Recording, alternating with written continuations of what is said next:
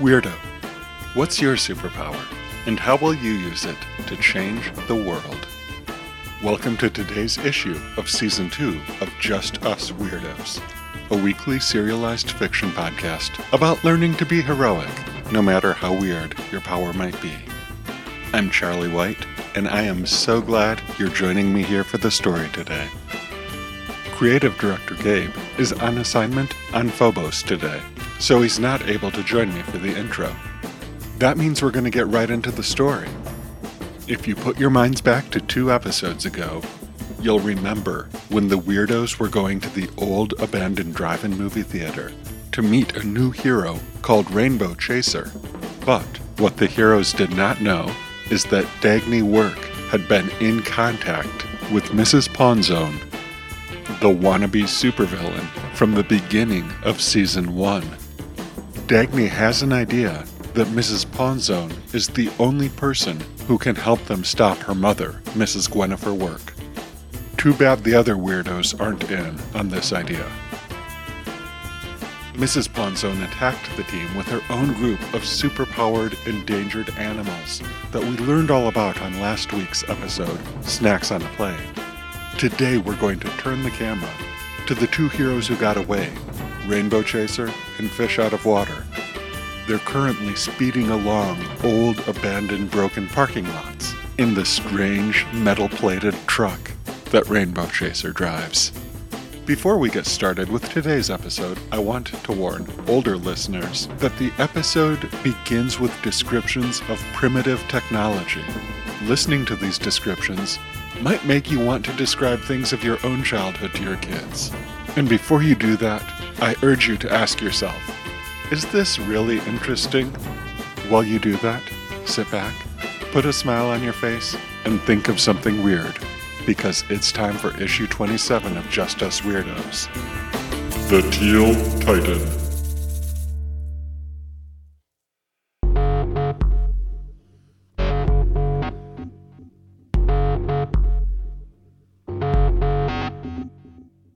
I know it's summer vacation, but I'm going to ask you to imagine your classroom. Once upon a time, that big white section of wall at the front of your classroom would have been a big black or maybe green section of wall. In those days, when the year began with a 1 and a 9, a projector was something that someone had to put film into, and the screen was a giant box of a television strapped onto a black cart with a machine called a VCR plugged into it, and no one knew how to use it, least of all the teacher. But let's turn our attention back to that black wall at the front of the classroom the chalkboard.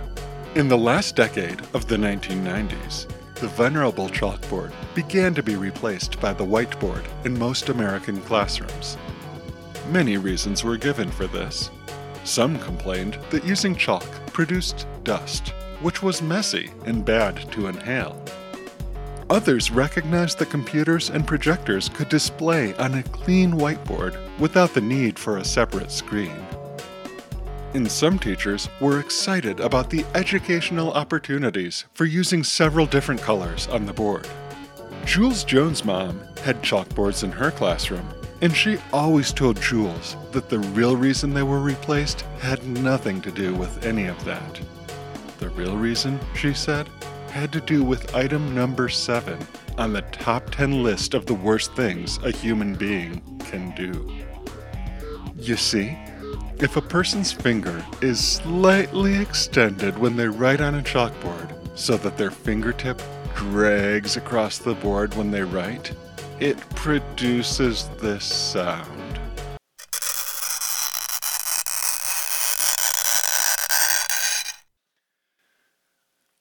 Before today, Jules Jones had only heard his mom's horror stories about fingernails on chalkboards. And he did not believe her when she talked about how horrible it really was. But now, as Jules and Welsh speed across the old cracked parking lots in a weird truck covered with metal plates, Jules has a deep empathy for his mother.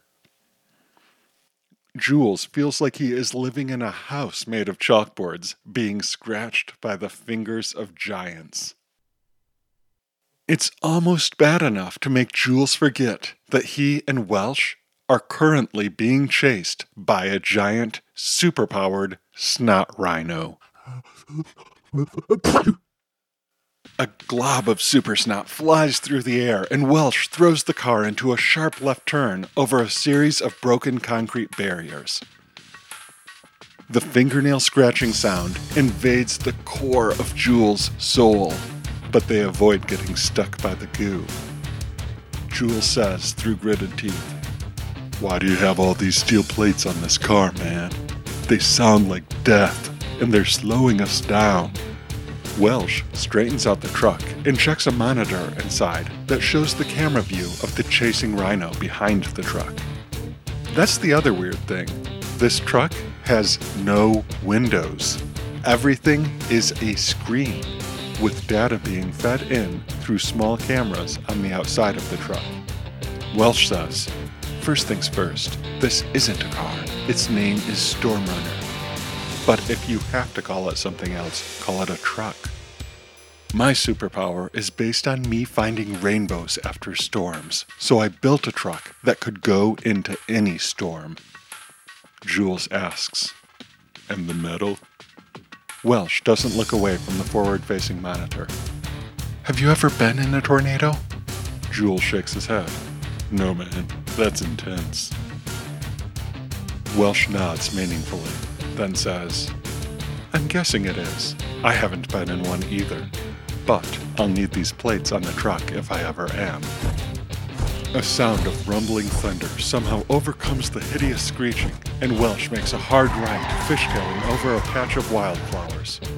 The rhino is actually a little faster than the storm runner and has almost caught up. Jules says, We obviously can't outdrive that thing. We need a different plan. Welsh nods. Yeah, there's a storm that'll hit in about 15 minutes. If we can last that long, we've got a good chance. Jules shakes his head. How is a storm going to help us? Welsh says, There's a 40% chance the storm makes a rainbow. If it does, and if I'm in the right place at the right time, I might find a member of the tribe. Jules does a little bit of math in his head, then laughs. you mean a leprechaun? Welsh says, They hate that word. But yes, I find one, and then I get to make a wish. 40%, maybe, Jules says. What happens if there isn't a rainbow? In response, Welsh pushes a button on the dashboard. A photograph of someone appears in the corner of his front facing monitor. Without taking his eyes off the monitor, Welsh rotates a dial to the right, and the image of the face on the screen rotates through, cycling through multiple other faces. Welsh keeps dialing until he gets to the face of Tony Tobegda, the girl that Jules met on the Immigrant Heritage Scholars trip last summer. Tony was in the same nuclear accident that gave Jules and Welsh their powers. Welsh taps a button, and the sound of a phone ringing comes over the speakers inside the Stormrunner. Like, hello? Tony says over the phone. It's Welsh. Duh. Ever heard of, like, caller ID? Tony says. Cut it out, Welsh says. We need the Teal Titan, now. You can practically hear Tony rolling her eyes over the phone. Um, I don't know if you've noticed, but I'm totally grounded right now. Is it serious? In the Stormrunner, Jules leans forward towards the microphone. Tony, it's Jules. We're being chased by a superpowered rhino right now. Like, chased by a rhino? Aren't those things, like, slow? They hear the sound of typing in the background, and then Tony says offhandedly, Wow, they can run like over 30 miles per hour. Yeah, Welsh says, and the Stormrunner needs a tune up. I'm sending you coordinates. Welsh tells Jules how to use a tablet to send a GPS fix on their location. Because even when you're a superhero, it's not safe to use a device while driving. Sigh, Tony says. If my parents find out, I'm like totes dead. Be there in a minute. She ends the call, and Jules says, If she's going to be any help to us, she's got to get here fast. Otherwise, we're. Welsh interrupts him by stabbing a finger at the screen in the rearview monitor. There's a greenish dot in the sky behind the rhino. As Jules stares, it gets bigger. The rhino is getting closer. Welsh throws the storm runner into a left leaning skid and says, Get out of the car! Uh, I mean, truck! And before it even comes to a complete stop, he throws it in park, opens the door, and rolls out of the moving truck onto the grassy parking lot in the abandoned strip mall they've been driving through. Jules quickly dives out his door as well, just in time, as the Rhino collides horn first with the storm runner, pushing the heavy truck back three feet onto the pavement. Jules looks over at Welsh, who is looking up at the sky. Jules follows his friend's gaze. The green dot above them in the sky is getting bigger, and now Jules hears an ever louder The dot is a person flying through the air with long limbs flopping around like a person trying to regain her balance after slipping. As it gets closer, Jules sees that it's Tony wearing an American flag tank top and ugly greenish bluish shorts that don't quite match it. Jules thinks his dad would describe the color as teal. Tony is gripping a trash can lid that's about the same ugly color as her shorts. We've all seen those movies where our hero lands after flying or jumping. You know the one. The hero lands perfectly on one foot, one knee, and one fist, their head bowed, as if summoning the strength to fight their foe. It happens so often that this pose has a name the superhero landing. As Tony gets nearer, limbs cartwheeling and grasping every which way, she decidedly does not do a superhero landing. In fact, she lands on her side, sending her into a terrifying spin. Her head bounces off a rock, knocking her to the left, before she finally slams back first into the storm runner, and the truck rocks almost as hard as it did when the Rhino hit. Tony lands face up on the pavement. Like, ouch, she says, getting to her feet. Despite seeming to have been thrown out of a plane, She's unscratched and looks more annoyed than hurt. The snot rhino puts its head down and charges at Tony. She rolls her eyes and puts her garbage can lid out in front of her like a shield. At the last moment, she leans into the rhino charge with the shield. The rhino slams into her. Jules winces and looks away but Tony deflects the beast to the side and doesn't even give ground. Welsh points at her. There's the teal titan, he says with reverence in his voice. About 40 feet away, several old cars sit rusting in front of a former video rental store. Tony runs toward them, passing a pickup truck and two sedans. She stops at an old station wagon, which is painted an ugly blue green very close to the color of her shorts and shield. As Jules watches, Tony grips the station wagon with two hands, and she lifts it right over her head. She flexes once, and then rips the bottom off of the station wagon. The rhino has turned its attention back to her and lowers its head for a sneeze.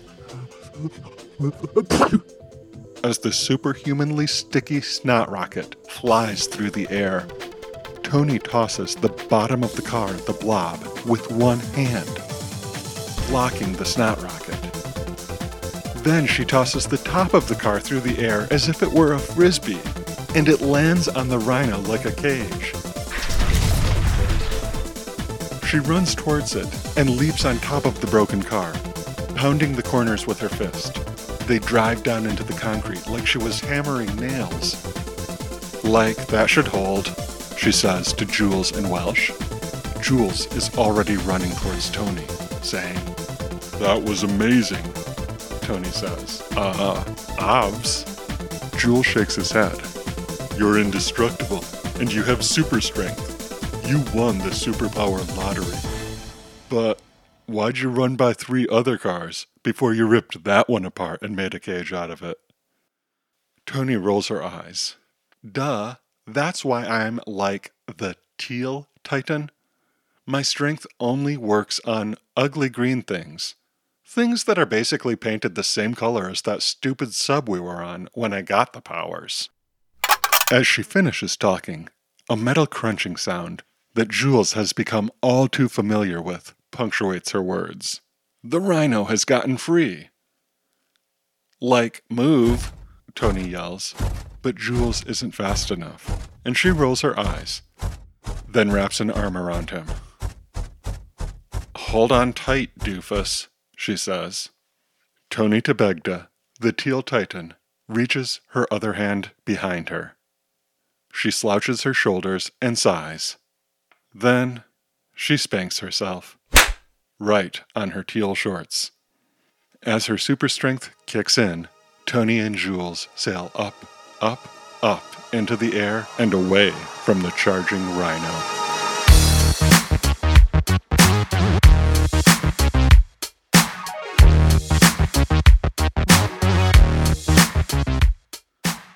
Thank you for listening to issue 27, dear listener. We have been getting so much email lately. Unfortunately, it's mostly for prescription medicine. We want to hear from you. And for you there sitting in the car or sitting at home right now, wondering if I'm talking to you, the answer is yes, you. I want you to ask your parents' permission to send an email to hero at justusweirdos.com. Otherwise, go on social media to Facebook or Twitter and send a message at Just Us Weirdos. If you don't want to do either of these things, there's a form on our website at justusweirdos.com where you can get in touch with us. Tell us what you like about the story. Tell us what you'd like to see happen. Tell us about your best idea for a superhero or a supervillain. If you do, I promise you, we'll name you on the show. Tell us your first name and where you're from.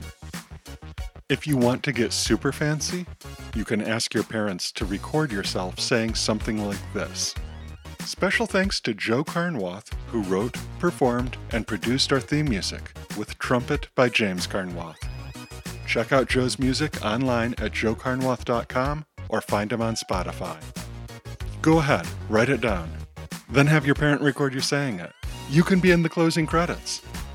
Otherwise, you could say, the song you're listening to right now is Cinderella, used by permission from Love Hustler, who you can also find on Spotify. I hope you know this last part by heart, and you can send me a recording of this too. Thanks for listening, and remember be kind, be creative, and most of all, be weird. See you next week, weirdos.